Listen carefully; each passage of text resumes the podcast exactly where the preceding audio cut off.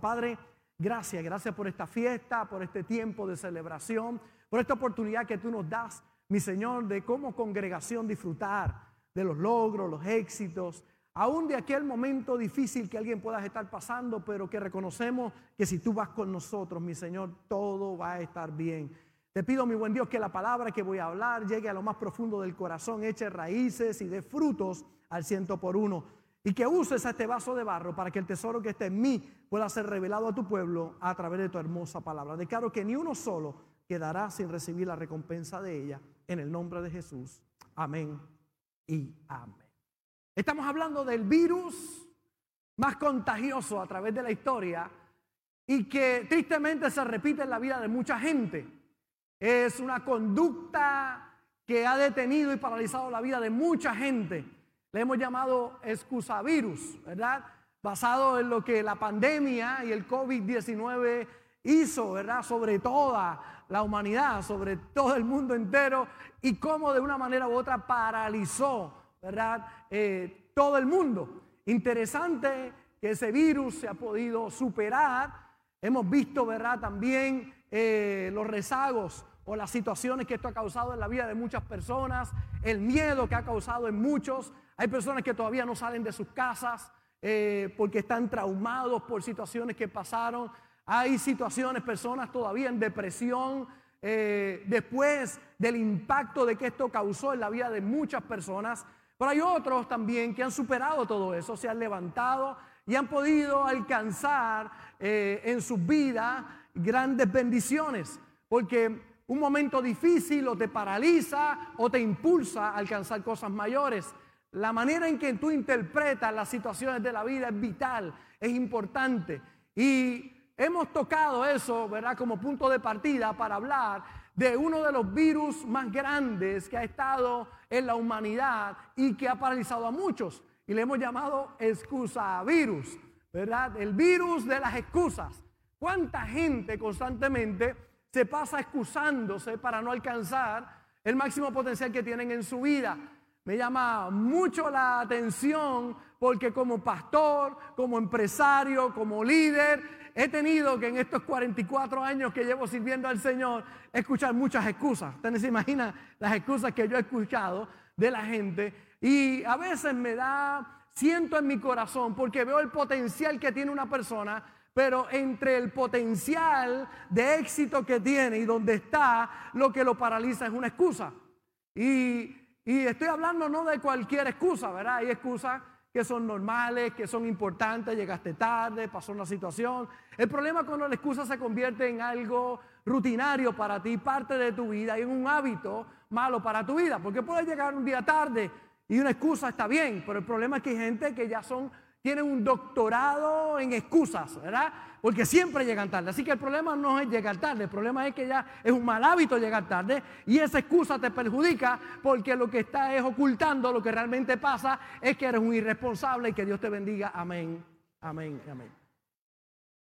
Si ocultas eso, no podrás progresar en la vida, porque si sigues excusando ese, eso es tan sencillo, ¿verdad? Que parece, y que podemos usar una excusa. De nuevo, las excusas eh, no son malas, depende eh, en el escenario en que se están dando y cómo se dan. Cuando la excusa se convierte en aquello que te detiene para alcanzar el éxito, ahí sí que es un problema y necesitamos erradicarla en nuestra vida. Y hemos visto varios personajes de la Biblia que estaban llenos de excusas. Hoy vamos a ver el padre de las excusas, el que rompió el, una palabra nueva que a mí que me acabo de inventar, el excusímetro. El que tiró más excusas.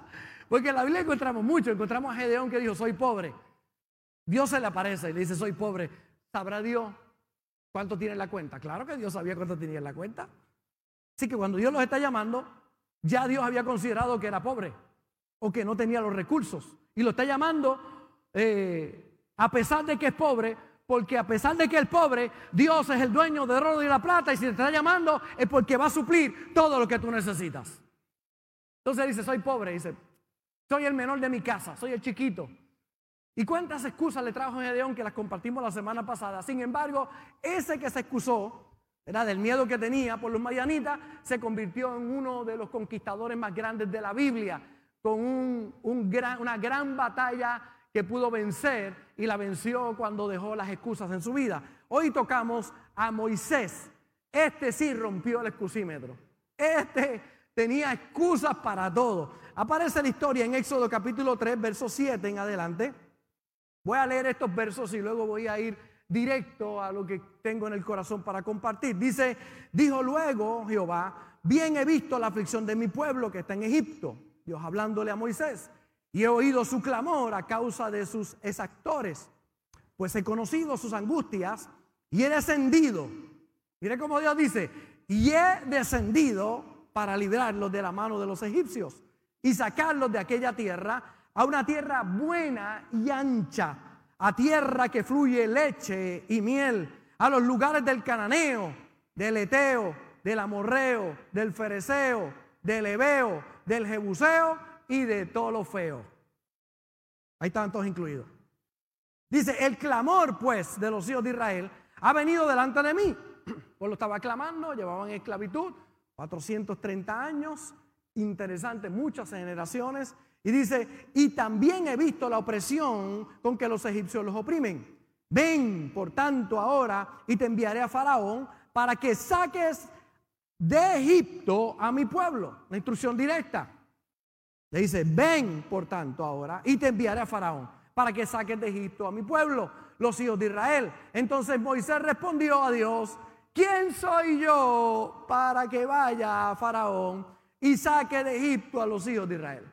Dios le está diciendo, ve. Y él dice, ¿quién soy yo? ¿Quién soy yo para hacer esta tarea? Primera excusa. Y él respondió, ve. Mire cómo Dios le habla, ve. Porque yo estaré contigo. Y esto te será por señal de que yo te he enviado cuando hayas sacado de Egipto al pueblo serviréis a Dios sobre este monte. Dijo Moisés a Dios, he aquí que llego yo a los hijos de Israel y les digo, el Dios de vuestros padres me ha enviado a vosotros. Si ellos me preguntaren, ¿cuál es su nombre? ¿Qué les responderé? Oye, Dios le contesta. Y respondió Dios a Moisés, yo soy el que soy. Y dijo, así dirás a los hijos de Israel, yo soy, me envió a vosotros. Ahí vemos dos de las excusas. En unos minutos vamos a ver tres más de Moisés. Es interesante cómo la gente, cuando se enfrenta, en este caso, a Dios mismo, Dios descendió para ayudar al pueblo a salir de la esclavitud. El pueblo estaba clamando, Dios desciende, habla con Moisés y le dice, ve, ay, ¿quién soy yo? Y cuando me pregunten quién me envió, y si no me creen esta gente, la gente en medio de los retos de la vida, el problema de muchos es las excusas. Otro pensamiento interesante, es más fácil de ir, es más fácil ir de un fracaso al éxito que de una excusa al éxito. Es más fácil ir de un fracaso al éxito que de una excusa al éxito. Es muy difícil sacar a alguien de una excusa. Es más fácil sacarlo del fracaso que sacarlo de una excusa. Cuando alguien pone una excusa, y se amarra a esa excusa, yo no puedo, yo no sé, imposible, no lo puedo lograr. ¿Quién saca a alguien que pone una excusa como esa? Muy difícil. Muy difícil sacarte de una excusa, es más fácil que sacarte del fracaso. Estás en el piso, ya no hay más nada, mira al cielo y dice, Señor, te necesito, solo tú lo puedes hacer. Y tristemente hay mucha gente que está amarrada a una excusa. Necesitas tener un compromiso fuerte con lo que Dios ha dicho y ha hablado acerca de ti, acerca de tu salvación, acerca de tu sanidad, acerca de tu prosperidad, acerca de tus relaciones familiares, acerca de tu vida aquí en la tierra. Es importante que entiendas lo que Dios ha dicho a tu favor y que tengas un compromiso a favor de eso. El compromiso entiende de dificultades, pero no de excusas. Porque el compromiso solo busca resultados. El compromiso no acepta ninguna excusa porque quiere resultados. Porque se lanza a los resultados en la vida. Que muchas excusas ponen muchos ante el llamado de Dios. Y mire, mire las excusas de Moisés. son interesantes. ¿Quién soy yo? La excusa de la insignificancia. ¿Quién me manda? Es la pregunta. ¿Quién me está mandando? La excusa del rechazo. Moisés lo que le está diciendo al Señor, ya yo fui una vez, el pueblo me rechazó. Pero ahora el Señor le está diciendo, pero ahora soy yo el que te mando. Lo trataste de hacer por tu fuerza, no funcionó, pero ahora yo te mando. Tres, no me van a creer. La excusa de la incredulidad. Hay pastores que si me pongo a vender sombreros, los nenes nacen sin cabeza. Hay gente que tiene excusas para todo. A mí no me va a salir. Yo no lo voy a poder lograr. La excusa de la incredulidad, no me van a creer. Número cuatro, no puedo porque tengo limitaciones. Porque Moisés le dijo, es que soy gago. O sea, una oración, imagínense, cuando Moisés trataba de orar por alguien, en lo que oraba por él, la persona se moría.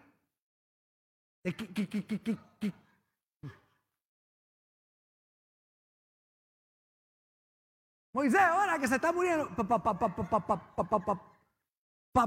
padre, se murió. Moisés le dice, soy gago. No puedo. La excusa de la incapacidad. Es que soy chiquito, es que soy alto, es que soy más grueso, es que estoy más flaquito, es que soy hincho, es que soy prieto, es que, pastor, la incapacidad, es que no puedo. La quinta, mejor manda otro. Es la excusa de la lógica. La verdad es que hay gente mejor que yo más santa, más preparada, más capacitada, menos pecadora, con más fe, con más experiencia. Manda otro. Y es que el Señor no nos escoge según nuestros criterios. Él escoge a quien Él quiere, a quien llama, capacita. Y si te está llamando, y si frente a ti está la oportunidad de tomar decisiones ante el llamado de Dios, quita las excusas. Es que si voy y hablo, no me van a oír, decía Moisés. Y el Señor le respondió, yo seré tu boca. Si voy, Faraón me va a preguntar quién eres, agregó Moisés. Y el Señor le contestó, yo soy el que soy. Si voy, Faraón no me va a creer, insistió. Y el Señor afirmó, yo estaré contigo. Si voy a ver a Faraón, no podré expresarme porque soy tartamudo. A lo que el Señor le respondió, vas a ir con tu hermano y Él hablará por ti. Ante cada excusa, una solución de parte del cielo. Y es que muchos se quedan amarrados a las excusas. Por eso en nuestra vida necesitamos cero excusas. Cero excusas. Matrimonio, pastores, ¿quién no viene el matrimonio? Cero excusas. Yo voy a hacer todo lo que tenga que hacer para que esa mujer viva feliz el resto de su vida. Me tiró un beso, estoy. Voy a acabar rápido. Mire, vamos a ver algunas contestaciones correctas a las excusas. Mi Señor amado, ahora te tengo respuestas para cada excusa, ¿verdad? De parte del cielo. ¿Quién soy? Tu hijo. ¿Quién eres? El Señor del universo y mi papá. Si no me creen, puede decir como un gobernador dijo, me vale. Yo sí te creo a ti. Tengo muchas limitaciones. Ayúdame con ellas, Señor. Mejor manda a otro, ni loco, mándame a mí, porque yo iré. No me voy a perder ni una aventura de vivir de tu gracia y de tu favor en mi vida, Señor. Voy a quitar toda excusa de mi vida. Jeremías le dijo, soy un niño. Moisés, no sé hablar. Zacarías dijo, yo soy viejo. El pueblo de Dios frente a Goliat, tengo miedo. Los espías frente a la tierra prometida dijeron, no podremos, son mayor que nosotros ellos. Las excusas son el camino más corto hacia el fracaso. Y es donde muchos están estancados en la vida. Ante el potencial que tienen, las excusas los han paralizado. Y yo cuando tengo la oportunidad de ver gente talentosa, con habilidades, tristemente estancado simplemente por un pensamiento que se ha cruzado en su mente. una excusa que se ha arraigado en su vida. Tristemente, las excusas de muchos los están deteniendo. Las excusas no forman parte de las decisiones de la gente productiva. Todo el que es productivo, usted mire su vida, ha sacado las excusas del medio. Las excusas más dañinas ante los hechos importantes de la vida. No tengo tiempo. Hay algunas madres con sus hijos, es que, pastor, eh, no tengo con quién dejar mis hijos. La pastora y yo ya tenemos 44 años sirviendo al Señor. yo tengo 44, ella 40, ¿verdad? Montones de años. No, de novios. Eh, en la iglesia nos hicimos novios, nos casamos. Llegamos al ministerio en el 1992. En el 94 nació Nicole, nuestra primera hija. Ya teníamos cuatro años de pastorado. Eh, dos años de pastorado. Interesante que cuando nace Nicole, como que todo se paraliza, ¿verdad? Cuando un hijo nace. ¿A cuánto le ha pasado esa historia que la vida le cambia? ¿A cuánto le cambió la vida cuando nació su primer hijo? que uno no sabe nada, ¿verdad? Uno como que está ahí. Y podrían haber muchas excusas, pero nuestra hija sirvió al Señor con nosotros. La tomábamos, nosotros viajábamos de Carolina, en aquel momento no existía el, expreso, eh, era por la virgencita que había que bajarse, así que veníamos de Carolina, porque antes de comenzar el misterio habíamos comprado un apartamento, estaba eh, en, de el préstamo que habíamos tomado por FHA no nos permitía vender, así que por cuatro años estuvimos viajando, cinco años, viajando a, Vega Baja todos los días para predicar, para llevar el mensaje. Ahí nace nuestra hija y ya usted sabe, se complica un poquito el asunto. Eh, un poquito más adelante nace la Vicky, cuatro años después, después nace la Andrea y llega Andrea, las tres eh, así que teníamos una de ocho, una de cuatro y otra recién nacida. Y así andaban con nosotros para arriba. Nunca ellas fueron un impedimento para hacer el ministerio. Nunca. Yo veía a Unisa ayer y a Carlito en los bautismos a las 7 de la mañana. Estaban bautizando allí con las tres. Y esas sí que están más corriditas. Las tres estaban allí sirviendo a Dios, porque sus padres, conjunto con Tito y Frances, son líderes de este ministerio tan lindo, ¿verdad? Que recibe a la gente nueva de nuestra iglesia. Allí estaban a las 7 de la mañana con las tres nenas sirviendo al Señor. Es una bendición linda, no hay excusas, cero excusas. Y yo lo veo a las 7 de la mañana allí, hay dos o tres que no se pueden vestir solos, bendito sea el Señor. Amén. Entonces me salió. Y yo la miraba y lo miraba ayer y yo vi a, a Mía, la grande, cuando salió Carmen, Carmen que echamos las aguas a Carmen y Carmen fue bautizada. A mí me, me estremeció ver a Mía que la miró y le dio un abrazo y le dijo, te felicito. Ah, Mía, ¿cuántos años tiene Mía? Diez años. Allí estaba ella pendiente de todo lo que estaba pasando y cuando Carmen salió fui y le dio un abrazo y yo dije, Dios mío, yo estaba estupefactado. Eso es nueva también esa palabra.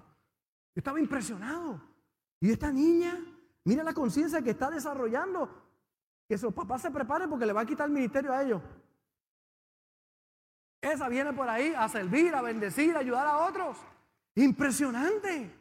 Yo veo como para uno la excusa son los hijos y para otro vamos para adelante con los hijos. No me detengo. Ay, pastor. ¿Qué excusa tú tienes? Hace mal tiempo, hoy no salgo. ¿eh? Hace barrunto. A llover. Hoy no salgo, como si fueran de papel. No tengo la habilidad. No tengo dinero.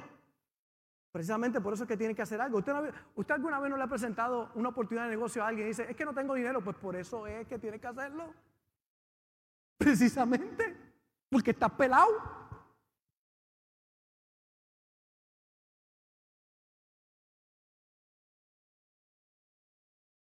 Entonces, no echa para adelante, pero tiene la excusa de que no echo para adelante porque no echo para adelante. Exacto.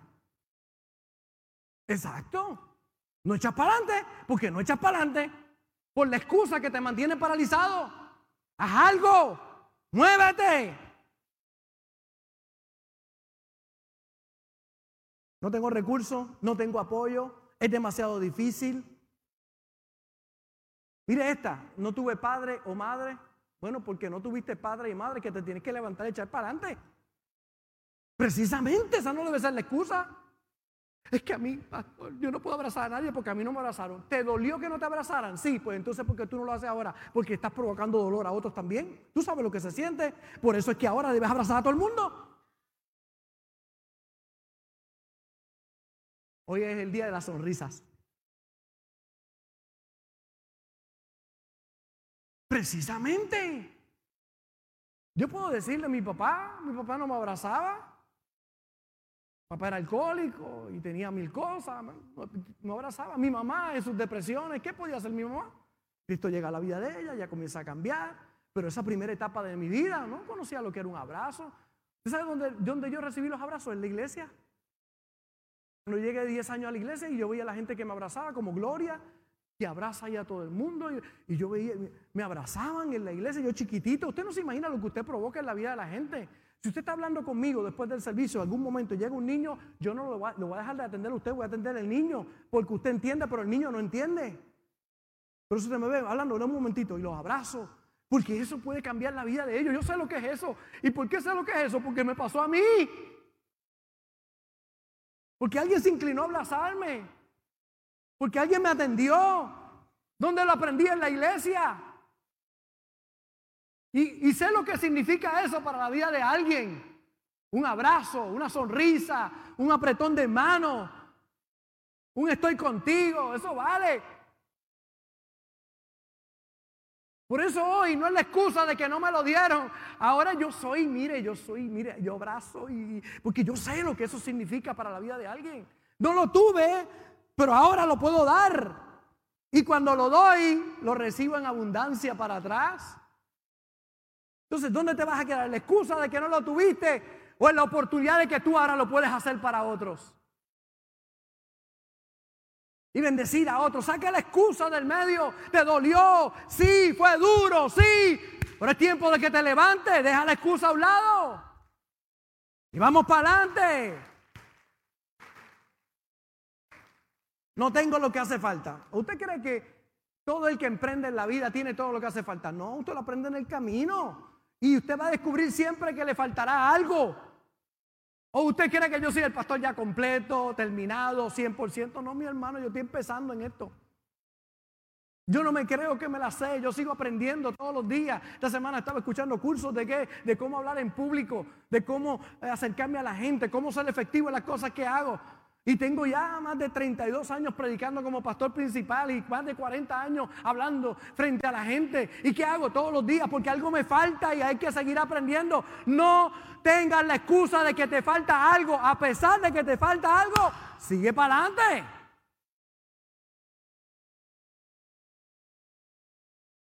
Lo voy a hacer mañana. Mañana. E, esta, esta está bien buena. Es que así soy.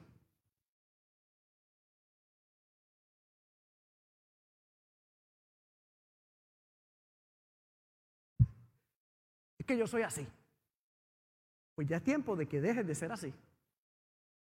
De que saques la excusa de que eres así.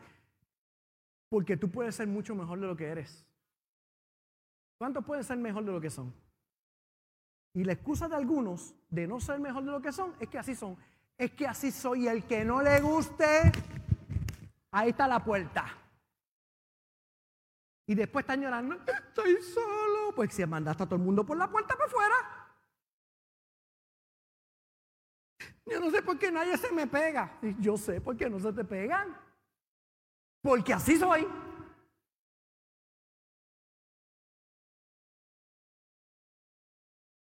Entonces, tiempo de cambiar.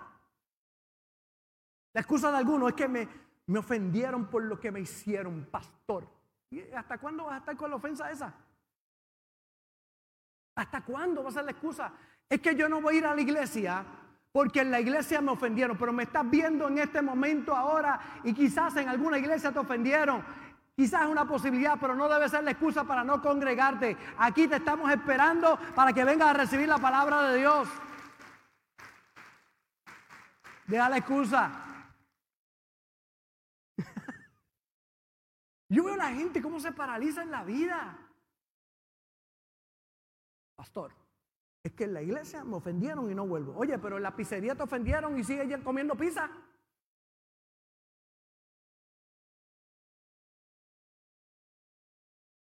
Luma te ofendió y sigues pagando la electricidad. Entonces el mundo te ofende y sigues con ellos y la iglesia te ofende y no puedes venir.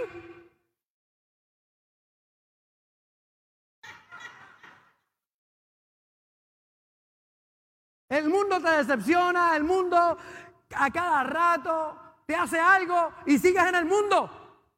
Ah, si en la iglesia me hacen, ¡oh!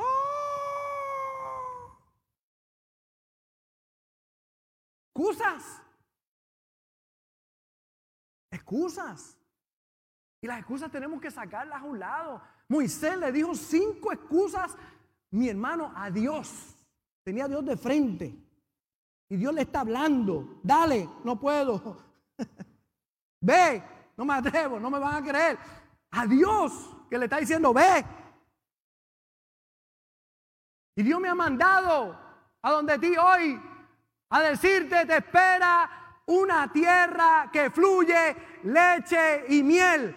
Una tierra de oportunidades, una tierra de bendición, de que salga de la esclavitud. Pero para eso tienes que sacar las excusas del lado. Eso se merece un aplauso, ¿verdad? Eso es verdad. Amén. Amén. Oiga, las mujeres de esta iglesia, ¿dónde están las mujeres de esta iglesia?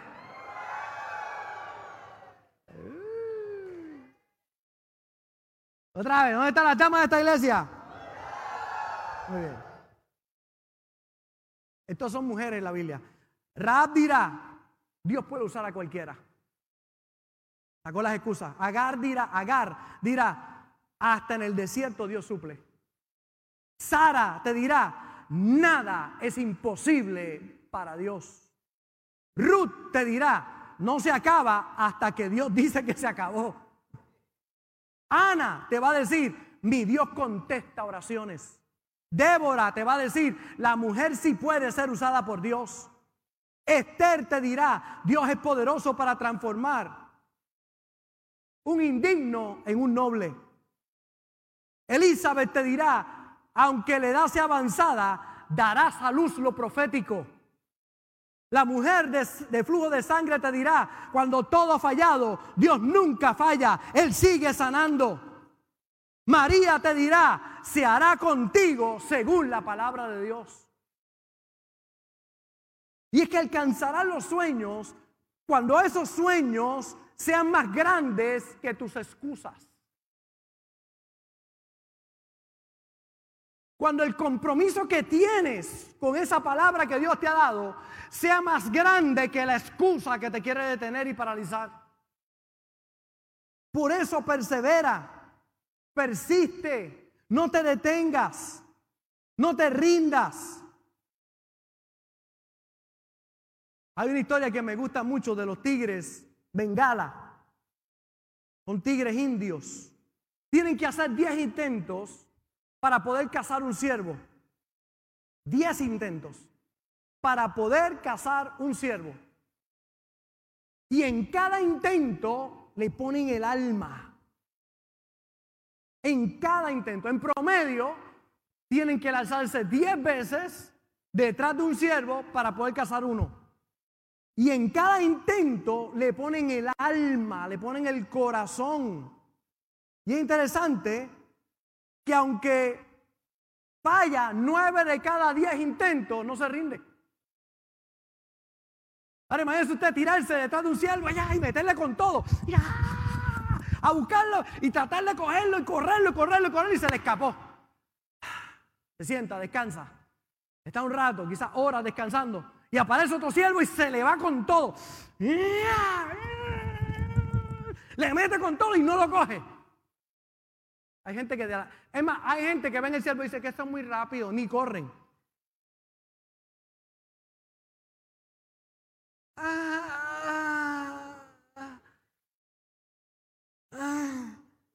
Oye, pero ni lo ha intentado. O sea, ni, te ya, ¿Cómo es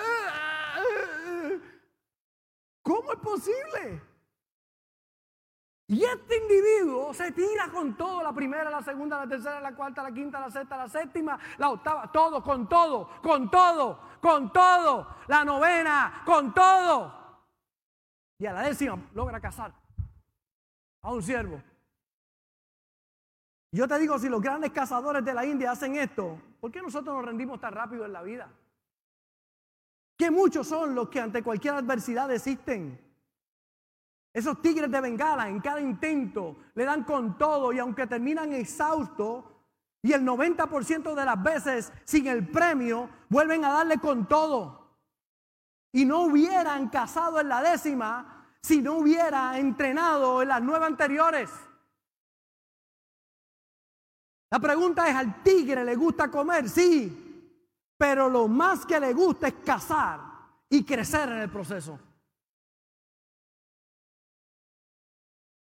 Nadie se imagina lo que un 10% de probabilidad puede hacer si perseveras.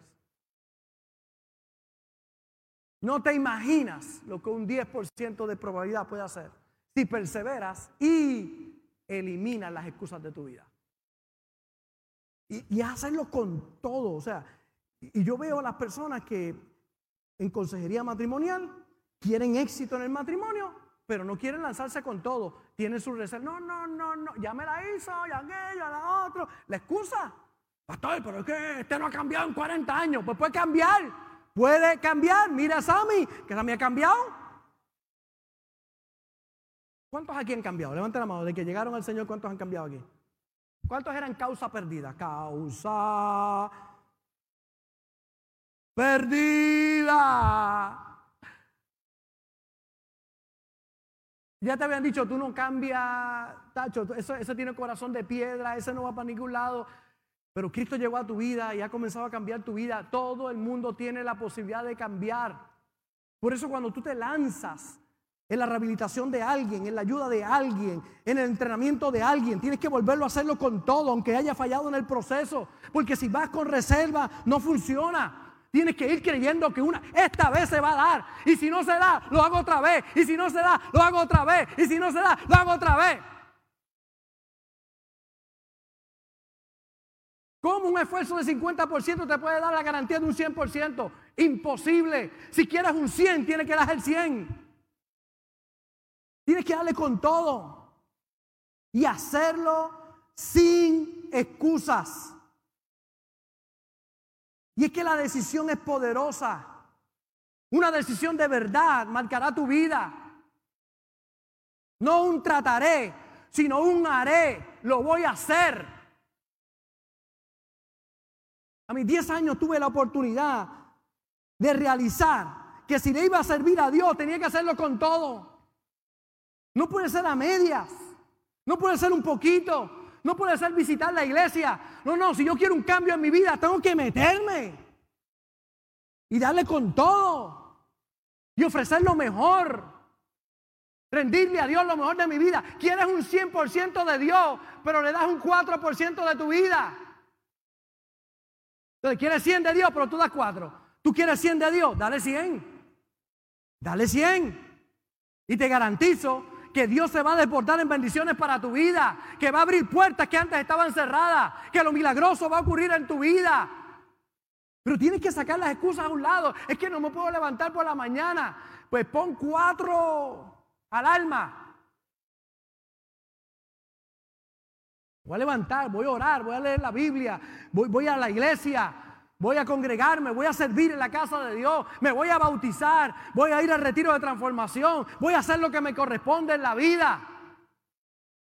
Voy a tomar mi parte, voy a sacar las excusas.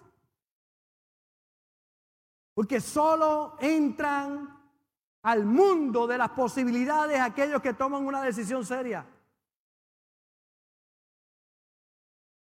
Es interesante porque la decisión necesita un compromiso total, porque si no, esa pequeña fractura, tan pronto enfrente un reto, se va a romper. Cada vez que tú tomas una decisión en la vida van a aparecer retos, van a aparecer excusas, van a aparecer gente que te va a decir, no lo vas a poder lograr, no lo vas a poder hacer, es imposible. Siempre aparecen, siempre aparece gente. Escuchaba en estos días el águila, es interesante porque el águila tiene un, uno que lo molesta mucho, que es el cuervo. El cuervo se le para eh, eh, acá y lo picotea. Y el águila no pelea con el cuervo a pesar de que lo está picoteando. ¿Usted tiene alguien que lo picotea? ¿Cuánto tiene alguien que se pasa picoteando, picoteando? Viendo, picoteo, picoteo, picoteo. El águila no pelea con el cuervo, que lo está picoteando. ¿Usted sabe qué hace el águila? Se lanza a volar. Y empieza a subir, y a subir, y a subir, hasta que llega un momento que el cuervo no tiene oxígeno, pero el águila está lo más feliz y sigue subiendo y sigue subiendo. Y de momento se desmaya el cuervo. Porque no aguanta la altura. Y lo deja tranquilo. Pastor, ¿y qué hago con ese que me hipocotea? Sube, sube, sube, sube, sube. Porque mientras más sube, el cuervo se va a ir. Se va a desmayar te va a dejar quieto. La clave es seguir creciendo, seguir hacia adelante. Deja de estar mirando el problema como el problema. No es el problema, es la excusa que has puesto. No es esa persona. No es la suegra. Las suegras todas son buenas, son maravillosas. Las suegras son una cosa espectacular. Aplaudieron solo las suegras. Dios las bendiga. Pero es la verdad. No tiene que ver con el otro, tiene que ver conmigo. Esa decisión necesita un total compromiso. Porque si no, los problemas, los obstáculos te van a superar. Hace falta un verdadero compromiso y dejar a un lado las excusas. No basta con tomar una decisión, hay que estar comprometido con esa decisión. Pasan las relaciones de pareja. Dice, muy real, pues se ha comprobado que las parejas que han pasado por muchas dificultades y han tenido el compromiso de mantenerse juntos son felices. Es importante echar fuera las excusas o las mentiras que nos decimos para no alcanzar el éxito en las relaciones, en el matrimonio, en cada área de nuestra vida. Entre tu potencial y el fracaso están las excusas. Y cuando tú sacas las excusas del medio, vas a encontrar el éxito en tu vida las nuevas oportunidades. Pero nada cambia hasta que no hay una entrega total. Usted puede vencer en cualquier cosa que se proponga si quita las excusas. Si las echa a un lado. Si decide hacerlo. Voy a hacer y van a venir montones de cosas al lado. Pero yo lo voy a lograr de la mano de Dios. Por eso es tan importante cuando tú conoces las promesas de Dios, cuando vienes a la iglesia, recibes el mensaje, recibes la palabra. Dios quiere transformar tu familia, tus hijos, tu matrimonio, tu vida, tu vida mental, tu vida espiritual, tu vida financiera, en tu cuerpo, tu vida física. Y para eso necesitamos determinación en nuestra vida, tomar decisiones claras, renunciar a las excusas y decir, lo voy a lograr. Y es cuestión de hacerlo un paso a la vez, un poquito primero y otro poquito después. Un cambio, escuche esto, de punto cero, cero, 1% diario es un cambio de un 100% en tres años. Un cambio de punto 0,01% diario es un cambio de 100% en tres años. Si usted cambia un chispito hoy y un chispito mañana, sosteniendo eso que cambió y otro chispito y otro chispito, en tres años habrá cambiado un 100%. Y lo que parece hoy pequeño, cuando eres consistente, se convierte en algo grande en tu vida. No hay nada grande que no haya pasado por el proceso de lo pequeño. Por eso las metas tienes que dividirlas y llevarlas al diario. Cómo esta meta que yo quiero alcanzar acá, la voy, lo que vaya a hacer hoy va a impactar esa meta. Cómo lo poquito que puedo hacer hoy va a impactar eso de aquí a tres años, a cinco años, a diez años. Y cuando tú pones en tu mente eso claro, no te vas a frustrar porque pensaste, es que un poquito. No, no, ese poquito es importante. Porque ese poquito lo unimos a otro chipito más. Es lo que hacemos en la escuela. En la escuela lo que hacen, el primer día que llegan los nenes a la escuela, le enseñamos todo. Venga, tú vas a traer todos los libros. Pa, pa, pa, pa, pa, el primer día que llegaron. No, no, no. ¿Qué le damos? Un poquito. Y el otro día, ¿qué le damos? Otro poquito. Y verificamos que lo haya aprendido bien. Y otro poquito. Y otro poquito. Cuando termina, en Puerto Rico, que es de agosto a diciembre y de enero a mayo, cuando termine en mayo lo podemos graduar. Porque aprendió muchos poquitos en el proceso. Y porque fue probado en el camino. Y porque se verificó que lo que aprendió lo sabe. Y cuando usted tiene ese proceso, en 12 años usted lo puede graduar de la escuela superior. Y depende de a dónde va a ir, le va a tomar lo mismo, poquitos, muchos poquitos para llegar a la meta. ¿Y por qué hay gente que quiere un cambio inmediato en el matrimonio, en la familia, en los hijos, en su trabajo, en su vida financiera, en su vida espiritual, sin entender este principio que es hacerlo hoy con lo que tengo, sin excusa, comprometido? Y cuando vengan los años vas a ver la inversión tan grande que has hecho de la manera correcta. Parece diminuto el cambio, pero es poderoso a largo plazo. Por eso tu decisión comprometida hoy, con un esfuerzo sostenido a largo plazo, es poderoso. ¿Qué tienes que hacer en el día de hoy? ¿Cuál es la excusa que necesitas superar? ¿Qué es aquello que te ha detenido? Y podemos volver a Moisés. ¿Te puede vencer? en cualquier cosa que se proponga se quita las excusas del medio. Yo quiero ir al principio, con esto cierro. Ahí está. ¿Cuál la excusa? Pastor, eh, es que ¿quién soy yo? Un hijo de Dios.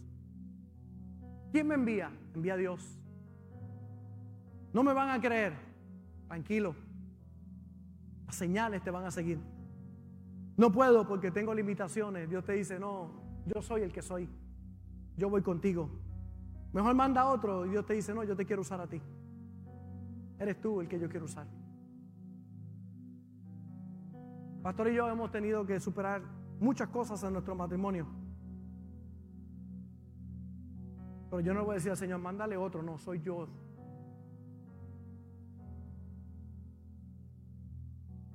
ay pastor, que otro bregue con mi mujer. No. Estaba como el tipo ese que se estaba muriendo. Y le dice, cásate con Jaime. Y ella le dice, sí, pero Jaime es mi enemigo, sí, para que se chave también. Le digo,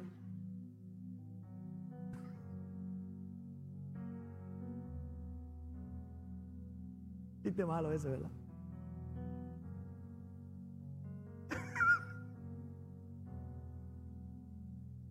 que lo haga otro, no, no, no. Usted, eh, es que la fantasía que vive mucha gente, ¿verdad? Y dice, ok, yo la voy a dejar a ella, pero la próxima que va a venir va a ser la maravilla. O, ella que dice, no, yo lo voy a dejar a él, pastor, pero el próximo con que yo voy a estar va a ser maravilloso. Esta es la panacea, la fantasía de mucha gente.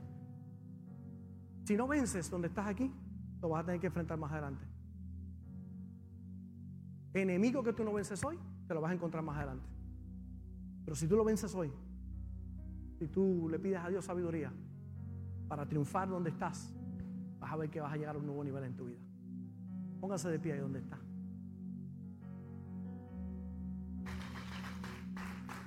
¿Qué vamos a hacer con las excusas? Las vamos a aniquilar.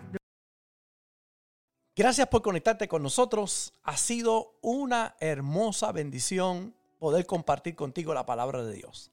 Te pido dos cosas. Número uno, comparte con alguien más. Que otros también puedan ser bendecidos por la palabra. Y número dos, envía tu ofrenda para que podamos continuar llevando el mensaje de fe y de esperanza a tanta gente que lo necesita. Lo puedes hacer a través de ATH Móvil en donaciones, Fuente de Agua Viva Vega Baja, o a través del PayPal, Fuente Vega Baja. Si no das, no pasa nada. Pero si das, Él ha prometido abrir las ventanas de los cielos y derramar bendición hasta que sobre y abunde. Muchas bendiciones.